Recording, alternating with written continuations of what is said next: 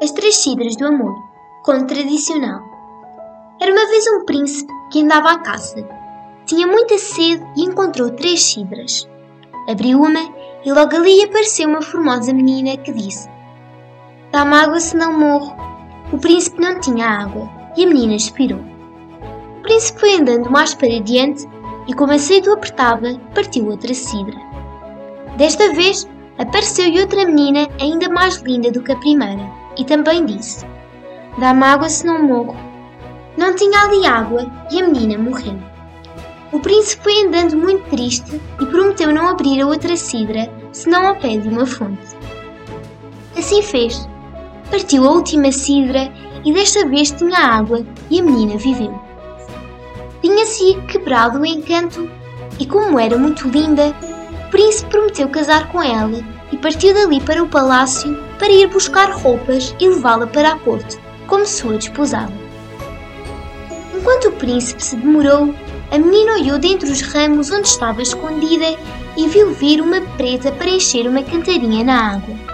Mas a preta, vendo figurada na água uma cara muito linda, julgou que era a sua própria pessoa e quebrou a cantarinha, dizendo: Cara tão linda a acarretar água! Não deve ser! A menina não pôde conter o riso. A preta olhou, deu com ela e, enraivecida, fingiu palavras meigas e chamou a menina para o pé de si e começou a catar-lhe na cabeça. Quando a apanhou descuidada, meteu um alfinete num ouvido e a menina tornou-se logo em pomba. Quando o príncipe chegou, em vez da menina, achou uma preta feia e suja e perguntou muito admirado: Que é da menina que eu aqui deixei? Sou eu, disse a preta. O sol crestou-me enquanto o príncipe me deixou aqui.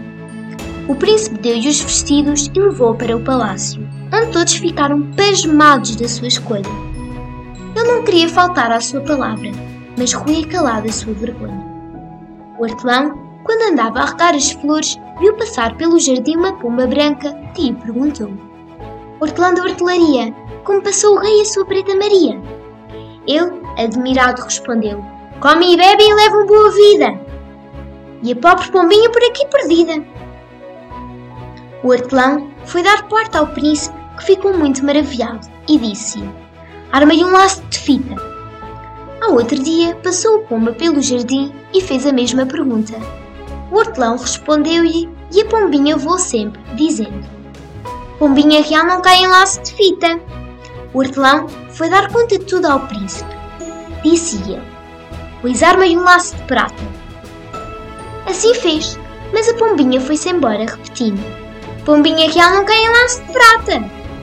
Quando o hortelão lhe foi contar o sucedido, disse o príncipe: Armei agora um laço de ouro.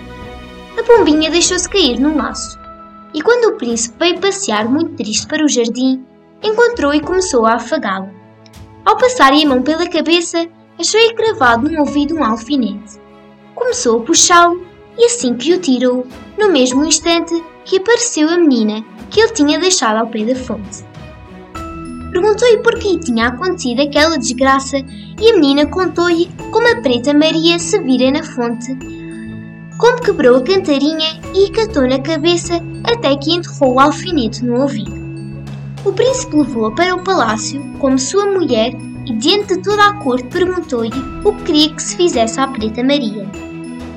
Quero que se faça da sua pele um tambor, para tocar quando eu for à rua, e dos seus ossos uma escada para quando eu descer ao jardim. Se ela assim o disse, o rei melhor o fez, e foram muito felizes para toda a sua vida.